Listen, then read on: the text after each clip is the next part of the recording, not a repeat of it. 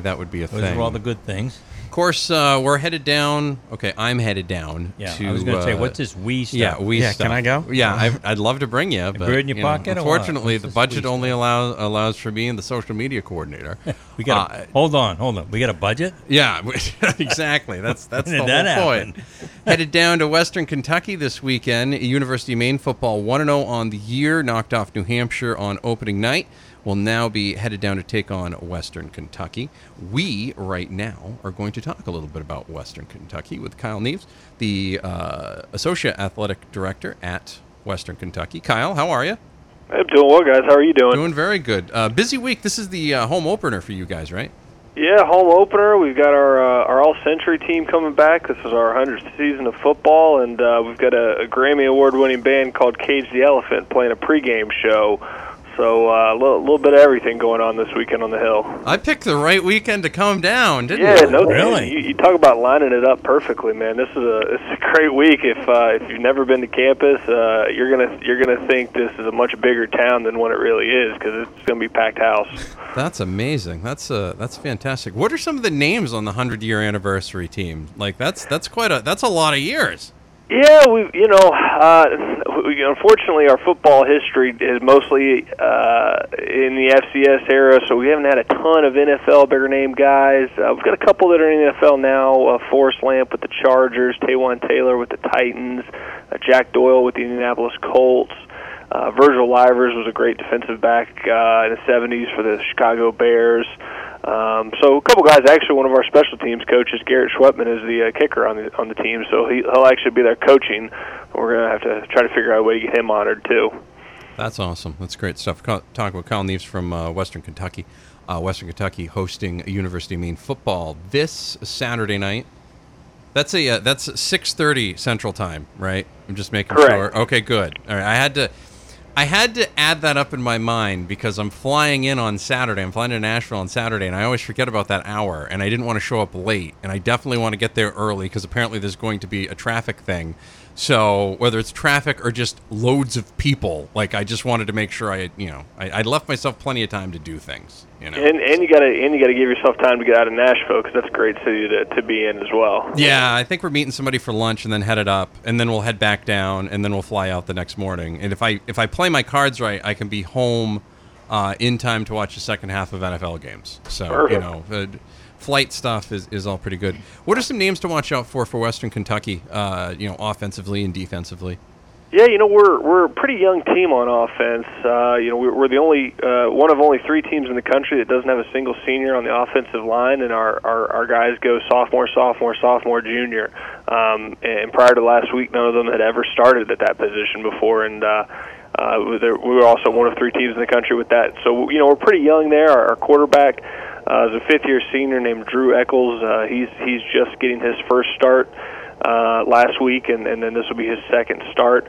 Uh, it played really well, gives us a different level of mobility than, than what we've had in the past. Uh, you know, Brandon Doughty and, and Mike White, uh, who were both NFL draft picks, were, were pockets and the pocket quarterbacks, and Drew is uh, Drew's got some of that ability, but can can kind of get out and scramble a little bit, um, which helps when you have a young offensive line.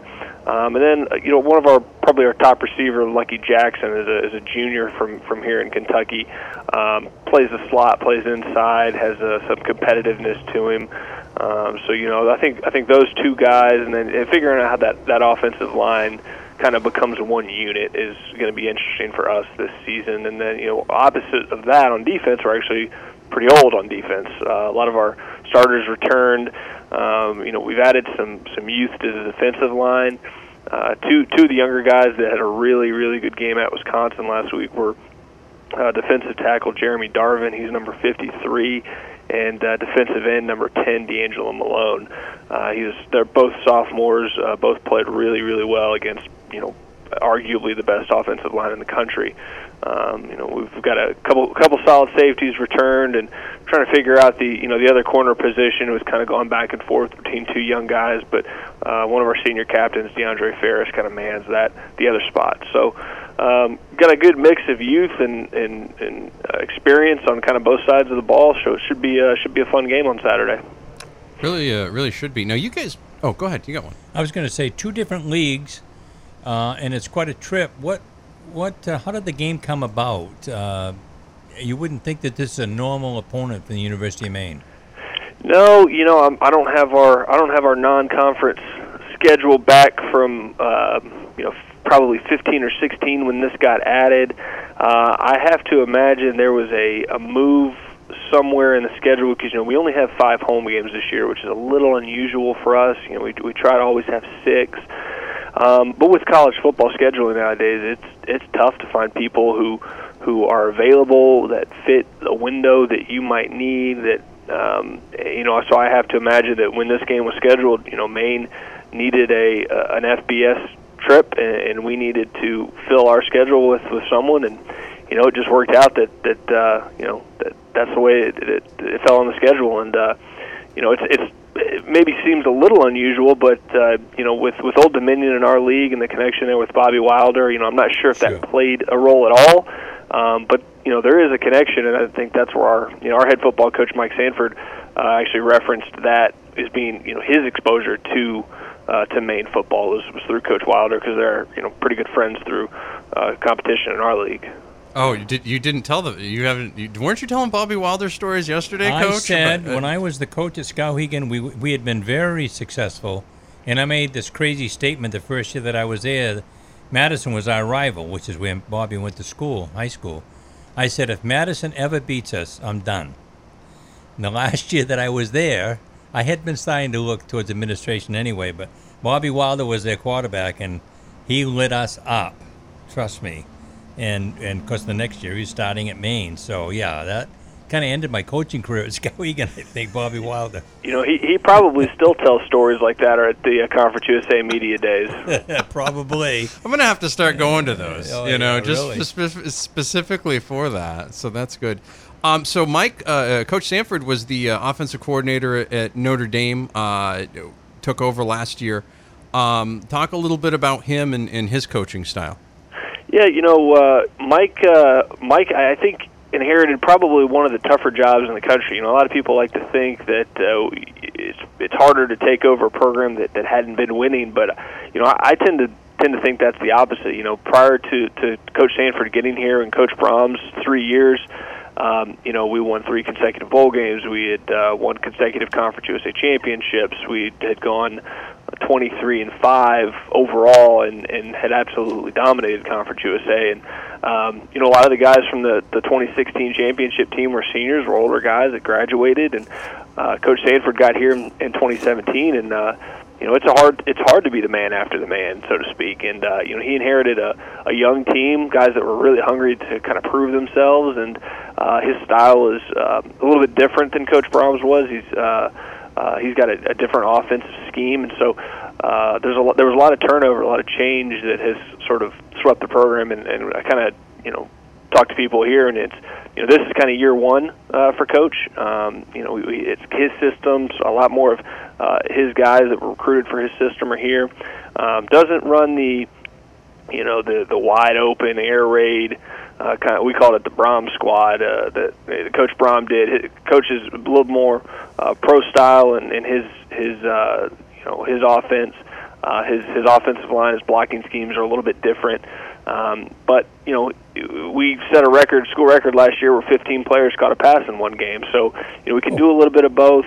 Um, did not rush the ball very well last year. We're trying to uh, figure out uh, how to how to get that back on track this year, and um, had a good start at Wisconsin with uh, 124 rushing yards, which you know they hadn't given up that much to a to a non-conference opponent at home in, in almost five seasons. So, uh, feel pretty good about about where that's at, with especially with the young offensive line though. Isn't that a good? That's a great experience for these kids. Even though you know they go up, a lot of people are like, oh well, sometimes it's you know sometimes when you know I remember when Nebraska was in their heyday and they were beating like Towson State, you know, seventy-two to nothing. I can understand where some people are like, oh, there's no need of that. But I mean, you guys went in and played Wisconsin. You know, thirty-four to three is is is very respectable in, in that situation. I mean, Wisconsin's one of the top five teams in the country. And uh, you get to pull something away like that, you know, with 124 rushing yards. I mean, not a lot of teams do that. To me, I think that's a big confidence boost uh, for a program like yours. Yeah, and I think you know, I think kids at any of this level, you know, I, I this is a fantastic business to, to that I get to work in and be around these kids, and um, in any sport and, and at any level, you you kind of want to go up against somebody who perceptually is seen as as bigger and better than you are to kind of prove your mettle and see where you you stack up. And uh, and you're right. You know, we we kind of came into the locker room after that game, and and coach told the team, you know, guys, you you you, you just held your own against a, you know a top five team in the country, a team that can compete for a national championship, and um, you know there wasn't anybody in the room that disagreed with him, and, and they were excited about that. And um, you know, and it's and you see it on on Saturdays at the at the FCS versus FBS games that uh, you know North Carolina A and T taking down East Carolina, and James Madison going toe to toe with NC State, and um, you know, so it's it's it's pretty common now, and I think uh, especially when FCS teams get to play FBS teams, you know, those guys are, are, are ready to prove that there's not a difference. That uh, you know, there's there's a letter in the league, and, and that's about it. You know, and so uh, uh, and that's kind of how our guys look at, at this week's game. You know, they're approaching it. Um, just like we're playing Wisconsin again, and uh, you know, I, I I would assume that the the Black Bears are doing the same. Talking with Kyle Neaves, the uh, Associate Athletic Director for Western Kentucky, University of Maine, on the road at Western Kentucky this Saturday night, 6.30 Central, 7.30 Eastern. Make sure you follow MBR Radio on Twitter and MBR on Facebook. We'll have coverage for you all weekend long from down there, including Coach Harasymiak's uh, post-game press conference and much more. Uh, Kyle, thank you very much. I'll see you this weekend, and uh, really appreciate your hospitality. And uh, looking forward to, to seeing the atmosphere. Sounds like it's going to be a great night. I sure hope so. Take care, guys. Thank you. Take care. That's Kyle Neaves. He is the Associate Athletic Director for the Western Kentucky Hilltoppers here on the B List Daily from the Spectrum Healthcare Partner Studios across the MBR Radio Network.